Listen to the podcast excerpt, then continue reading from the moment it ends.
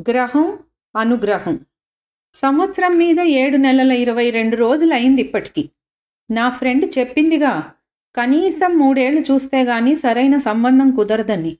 వాళ్ళ అబ్బాయి న్యూజిలాండ్ ప్రభుత్వంలో పెద్ద ఉద్యోగం చేస్తున్నాడు. హోదా డబ్బు అందం అన్నీ ఉన్నా నాలుగేళ్ళు పట్టింది అతని పెళ్ళికి పెద్ద చదువు అందం ఆస్తిపాస్తులతో సంబంధం లేదంటున్నారు అనుభవజ్ఞులు. అమ్మాయిలకు గాను అబ్బాయిలకు కానీ వాళ్ళ తల్లిదండ్రులకు అసలు ఏమి కావాలో ఎవ్వరూ చెప్పలేకపోతున్నారు. ఒక్కోసారి ప్రేమ వివాహం చేసుకుంటున్న పిల్లల తల్లిదండ్రుల పని హాయ్ అనిపిస్తోంది ఇవాళ రేపు. ఏంటో పెళ్ళి చేసి చూడు ఇల్లు కట్టి చూడు అని పెద్దవాళ్ళంటే ఏదో అనుకున్నాను. ఇల్లు ఇంకా తేలిగ్గా వస్తోంది ఈ రోజుల్లో అందరికీ. అటు పునాదులు వేస్తుండగానే ఇటు ప్లాట్లు బుక్ అయిపోతున్నాయి. లోన్లు నిమిషంలో ఇస్తున్నారు. మనవాడి పెళ్ళి ఎప్పటికవుతుందో? ఏం చేస్తున్నారు? నా పాటికి నేను మాట్లాడుతూ ఉంటే మీరు ఉలకరు పలకరే? వస్తున్నా జమున ఆ పని మీదే ఉన్నాను. ఒక్క పది నిమిషాలు నిశ్శబ్దంగా ఉంటే ఈ కుజుడు సంగతి తేల్చి వస్తాను. మీరు ఇవాళ కుజుడు రేపు చంద్రుడి సంగతి తేలుస్తూ కూర్చోండి. చెబితే అర్థం కాదు. వాడికి పెళ్ళి అయినట్లే మీ జాతకం చూసే పిచ్చితో వాడి జీవితాన్ని నాశనం చేస్తారు. ఆ ఢిల్లీ సంబంధం వాళ్ళకి పట్టింపు లేదంటే మధ్యలో మీ జాదస్తం ఏంటి? వీడికి పిల్ల నచ్చినంత మాత్రాన సరిపోవడం లేదే. ఆ పిల్లకి మన చంటిగాడి జీతం నచ్చాలి. ఆపై ఈ జాతకం నక్షత్రం పిచ్చి. మొన్న శ్రావణ మాసానికి మన పెళ్ళయి ముప్పై ఏళ్ళయింది.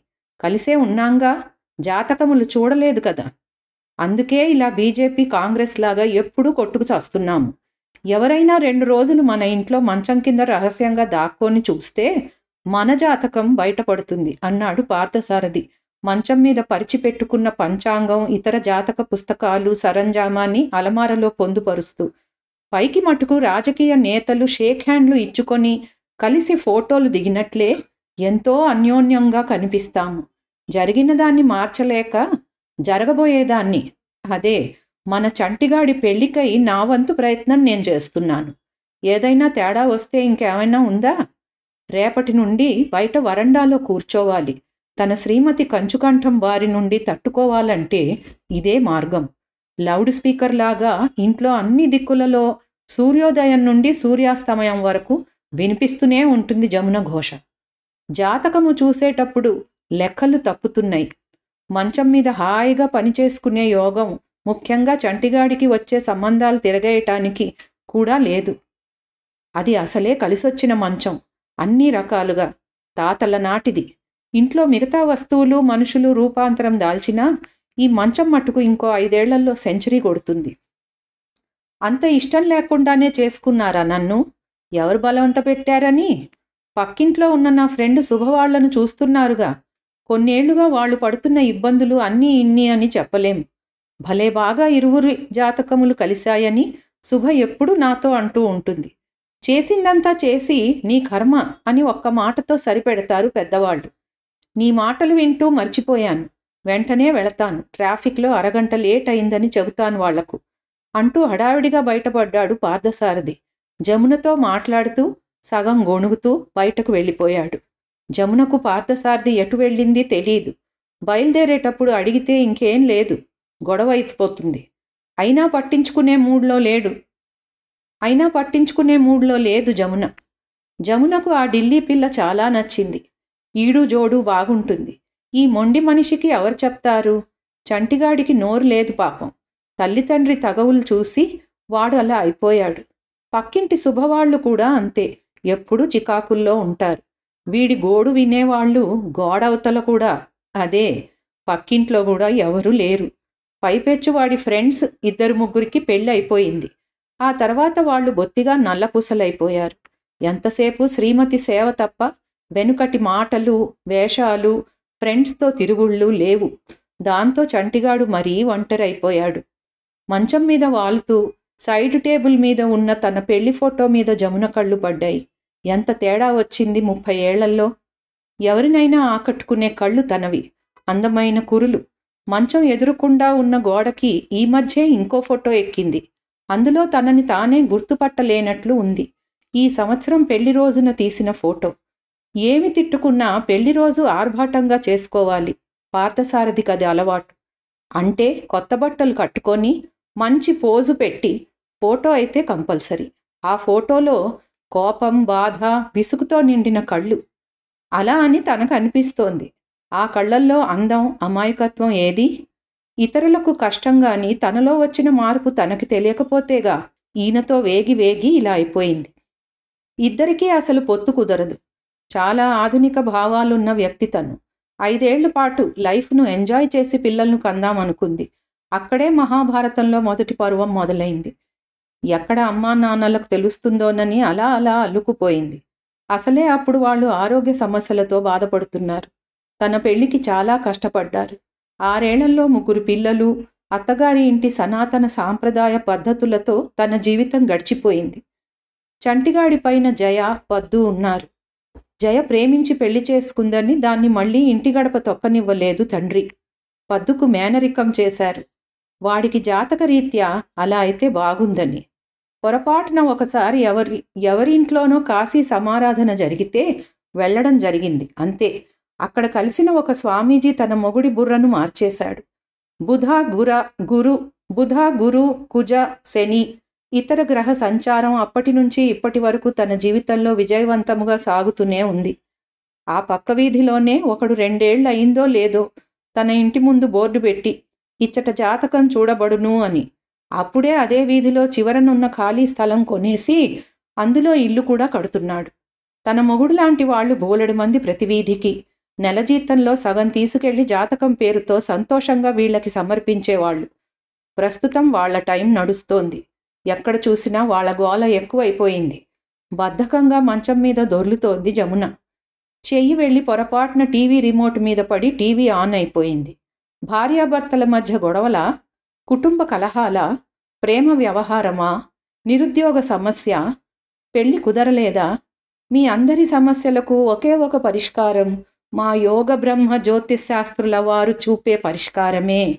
తప్పక విచ్చేయండి. మా ఫోన్ నంబర్ టీవీలో ఈ మధ్య బ్రేక్ వచ్చినప్పుడల్లా ఈ రకంగా హింస పెడుతున్నారు.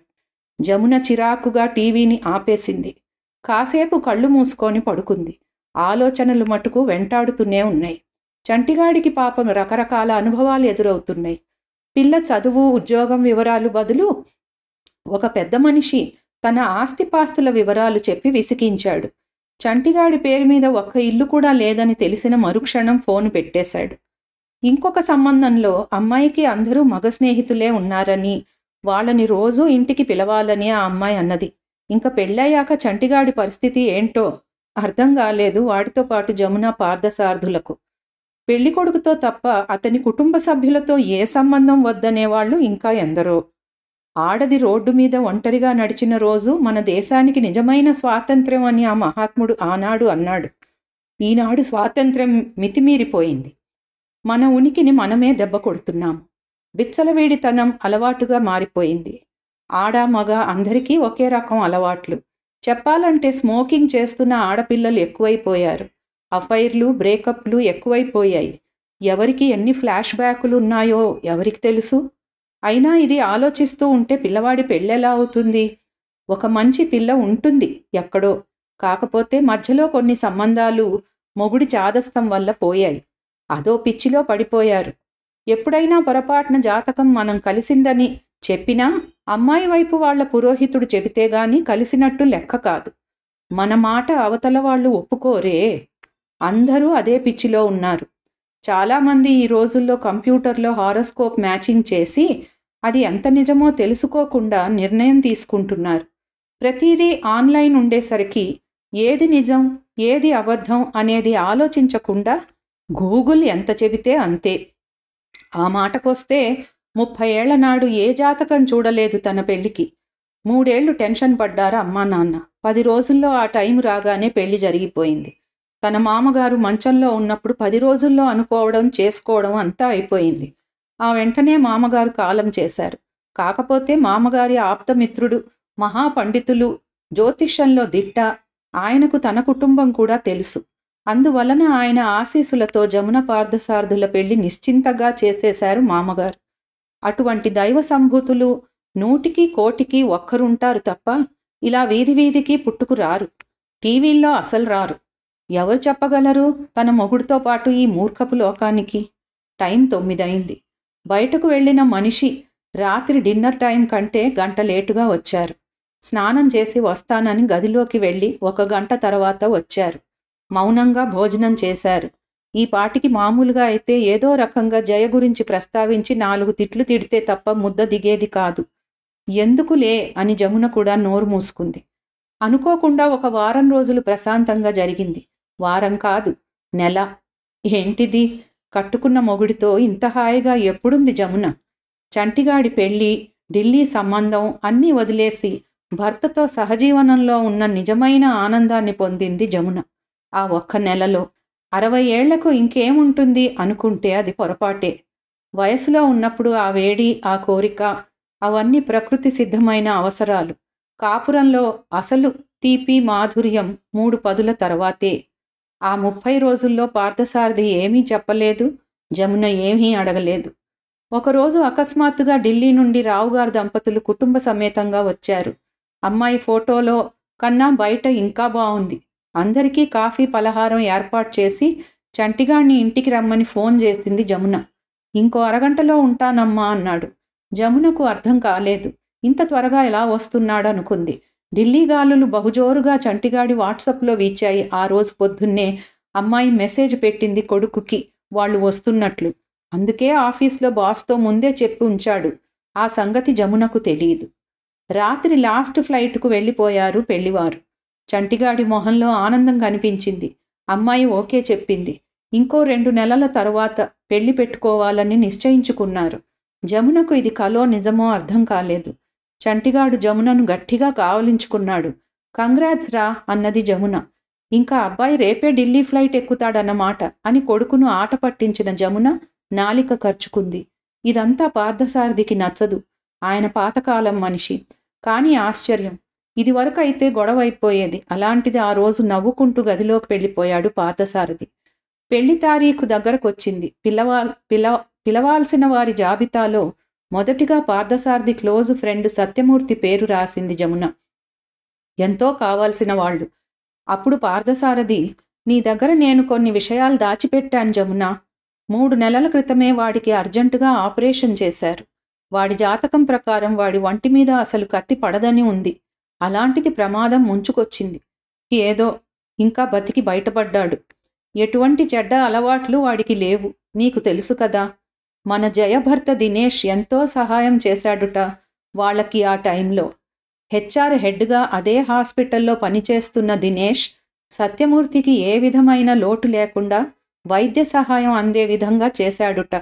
అంతేకాదు ఆర్థిక సహాయం చేసి సత్యమూర్తిని ఆదుకున్న గొప్ప వ్యక్తి మన అల్లుడు. ఐదేళ్ళలో మొదటిసారి ఇంట్లో అల్లుడు అన్న పదం వినపడింది. మన పెళ్ళికి మనం పెళ్ళికి పిలవవలసిన మొట్టమొదటి వ్యక్తి జయభర్త దినేష్ను. కూతురు అల్లుడు వాళ్ళ కుటుంబ సభ్యులందరినీ పిలిచి సన్మాన సత్కారములు చేసి మన తప్పులను దిద్దుకోవాలి జమున మన చంటిగాడి పెళ్ళిలో ఆ రోజు నేను లేటుగా ఇంటికి వచ్చిన కారణం అదే. జయ పక్కింటి సుబ్బారావు ఆ రోజు నేను వెళ్ళిన మ్యారేజ్ బ్యూరో వాళ్ళు ఏర్పాటు చేసిన మీటింగ్కు వచ్చాడు. అన్ని సంగతులు చెప్పాడు. సరాసరి సత్యమూర్తిని చూసి ఇంటికి వచ్చాను. ఎంతమంది జాతకం పేరుతో వ్యాపారం చేస్తున్నారో అర్థం కావడం లేదు. చాలా కొద్ది మందికే సంపూర్ణంగా ఈ సబ్జెక్టుపై అవగాహన ఉంటుంది. మిడిమిడి జ్ఞానంతో ఎక్కువ మంది మన సమాజాన్ని తప్పుదోవ పట్టిస్తున్నారు. నేను కూడా అందులో ఒకణ్ణి. ఆ జాతకరత్న జానకిరామయ్య మాయలో పడి చాలా మూర్ఖంగా ప్రవర్తించాను. చంటికి వచ్చిన ఒకటి రెండు మంచి సంబంధాలు నా వల్ల చెడిపోయాయి కదా. జీవితంలో చాలా తప్పులు జరిగాయి నా వల్ల. అవన్నీ సరిదిద్దుకోలేను. కానీ ఎంతో కొంత మార్పు అనేది నాలో వస్తే నీతో కలిసి మన శేష జీవితం కొంచెం ప్రశాంతంగా గడపవచ్చు జమున. రెండు నెలల నుంచి ఆ ప్రయత్నంలోనే ఉన్నాను. అందుకే ఆ ఢిల్లీ సంబంధం వాళ్ళను రమ్మని నీకు తెలియకుండా ఫోన్ చేశాను. వాళ్ళకు అర్థమయ్యేలా అన్నీ వివరించాను. ఈ సంతోష ఘడియల్లో నీకు చెప్పాల్సిన ఇంకో విషయం కూడా ఉంది. నీ ఆడపడుచు మా అక్క అయిన మాలతి ఫోన్ చేసింది కిందటి నెల. మన కోడలు ఇందుకు రెండు నెలల బెడ్ రెస్ట్ కావాలని డాక్టర్ చెప్పిందట. మళ్ళీ అబార్షన్ అయిందట. నీతో చెప్పలేక నాతో చెప్పింది. ఏంటో జమున పద్దు విషయంలో అసలు నాకేమాత్రం డౌట్ లేదు. వాడిది చక్కటి జాతకం అని మళ్ళీ పాత పాట పాడాడు పార్థసారథి. ఇందు చాలా దుడుకు పిల్ల. ఎవరి మాట వినదు. అతి గారాబం చేశారు మీ వాళ్ళు. కిందటిసారే డాక్టర్ గట్టిగా హెచ్చరించింది. ఇంకోసారి జాగ్రత్తగా ఉండాలి లేదా ఇందు ఇందుకు కష్టమని. దూకుడుగా తిరిగితే కొంతమందికి కడుపు నిలవదు. అందులోనూ మేనరికం. వద్దని చెబితే విన్నారు కాదు. కోడలు హిందూ బుద్ధి మారాలని డబ్బు ఖర్చు పెట్టి అర్థం లేని జపాలు చేయించారు. ఆ టీవీలో జ్యోతిష చింతామణి చెప్పాడని. నెత్తి నోరు కొట్టుకొని మీకు ఎంత చెప్పినా నా మాట లెక్క పెట్టలేదు. జాతకం అనేది ఎవరు పడితే వారు చెప్పలేరు. అందులోనూ మీలాగా ఎంతోమంది పెళ్ళికి పిల్లల జాతకం ముగ్గురు లేక నలుగురికి చూపిస్తారు. ఎవరో ఒకరిని నమ్ముకొని ముందుకు వెళ్ళాలి కానీ పది మంది దగ్గరకు వెళితే పది రకాలుగా చెబుతారు. ఆపై మీకు మీరే ఇంట్లో వాటిని అభ్యసించి ఏం సాధించారు? ఇప్పటికైనా తెలుసుకున్నారు. చాలా సంతోషం. పద్దు పెళ్ళికి వచ్చినప్పుడు హిందూ సంగతి వాడితో మాట్లాడుదాము. మాటల్లో పడి ఇద్దరూ టైం చూసుకోలేదు. ఇంతలో చంటిగాడు తన గదిలో నుండి బయటకు వచ్చి ఈరోజు డిన్నర్ హోటల్లో సరదాగా అని వెనక నుంచి నసిగాడు. అలా వాడు అడగటం అదే మొదటిసారి. జమున గత పదేళ్ళుగా ఎప్పుడూ అడగలేదు భర్తను. బయటకి సరదాగా తీసుకెళ్ళమని. ఇల్లు కదిలే ముందు గురుహోరా శుక్రహోరా అని లెక్కలు వేసి ఏదో కుదరలేదని చెప్పి ప్రతిసారి వాయిదా వేస్తూ ఉండేవాడు. దాంతో జమున అడగటం మానేసింది. చంటికి చాలా కొత్తగా ఉంది. అమ్మా నాన్నతో ఇలా స్టార్ హోటల్లో డిన్నర్. తన కాబోయే శ్రీమతి విభతో ఫోన్లో చాట్ చేస్తూ చాట్ చేస్తూ ఆలు చాట్ లాగించాడు. సంతోషంతో ఉక్కిరిబిక్కిరిగా ఉంది అతని పరిస్థితి. లైవ్ దోశ కౌంటర్ ముందు వేడిగా కాలుతున్న దోశ కోసం వెయిట్ చేస్తూ తన భర్తతో జమున ఇలా అన్నది. సో మై డియర్ భర్త గారు పెళ్ళి పనులు మనమే చేసుకోవాలి. జయా పద్దు వాళ్ళు పెళ్ళి టైంకి వస్తే ఎక్కువ. కిందటి నెల మనం ఎంత సఖ్యంగా ఉన్నామో అలాగే ఉంటే హాయిగా పనులు అన్నీ చేసుకొని చంటిగాడి పెళ్ళి ఘనంగా చేశామని నలుగురు చేత అనిపించుకుందాము. కాబోయే కోడలు అసలే ఢిల్లీ పిల్ల. విభ అని మంచి స్టైల్గా ఉంది పేరు. మనవాణ్ణి మనం యోగేష్ అని పిలవడం అలవాటు చేసుకోవాలి. ఇంకా చంటి అంటే ఏం బాగుంటుంది తన ప్లేట్లో దోశను సగం చేసి పార్థసారథి ప్లేట్లో వేస్తూ జమున తన మనసులో మెదులుతున్న ప్రతి ఆలోచన పైకి నిర్భయంగా ఆనందంగా భర్తతో చెబుతూ ఫుడ్ ఎంజాయ్ చేస్తోంది. అప్పుడే పార్థసారథి ఫోన్ మోగింది. అవతలి నుండి శేషయ్య గారు వచ్చే నెల అబ్బాయి నక్షత్రంకు శాంతి చేద్దాం. కాలం అంత అనుకూలంగా లేదు. ఆ తర్వాత రెండు నెలలకు ఖచ్చితంగా పెళ్ళి కుదురుతుందని చెప్పాడు పార్థసారథి తన భార్య వంక చూసి నవ్వుతూ మా అబ్బాయి పెళ్ళి మాఘమాసం శుద్ధ పంచమి నాడు రాత్రి ముహూర్తం ఖరారైంది. మీరు కూడా వచ్చి వాణ్ణి ఆశీర్వదించి ఆశీర్వదించవలసిందిగా కోరుతున్నాం. అవతల నుంచి ఫోన్ కట్ చేసి కట్ చేసిన శబ్దం వినబడింది. ఇంకా అటు స్వీట్ ఐస్ క్రీమ్ కౌంటర్ ఉంది. చాలా రష్గా ఉంది అక్కడ. జమున పార్థసారథి అటుగా నడిచారు. ఈ లెక్కన మీరు ఊళ్ళో ఉన్న జ్యోతిష్యులందరికీ ఎంతో కావాల్సిన వాళ్ళు అన్నమాట ఎవరినీ వదల్లేదు. బాగా డబ్బు చేసుకుంటున్నారు మీ పుణ్యమా అని వాళ్ళందరూ. ఆ దశ అయిపోయిందిలే జమున. అని జమున నోట్లో బాదం హల్వా పెట్టాడు పార్థసారథి. చంటిగాడి ఆకలి పూర్తిగా ఎగిరిపోయింది. విభ ఫోన్లో చంటిగాడితో మాట్లాడుతూనే ఉంది. చంటికి విభ గొంతు ఆమె మాటలే గులాబ్ జామున్ ఆమె తలపే ఐస్ క్రీం ప్రతి మనిషి జీవితంలో అది ఒక మధురమైన దశ. ఆ టైంలో చెప్పుకునే ఊసులకు అంతు ఉండదు. కొడుకు సంతోషాన్ని చూసి ఆనందంతో నిండిన జమున పార్థసారథి రెండు మూడు ఐస్ క్రీంలు తినేశారు. అపరిమితమైన బఫేలో ఆ మాత్రం తినకపోతే మరి బాగుంటుందా? Thank you.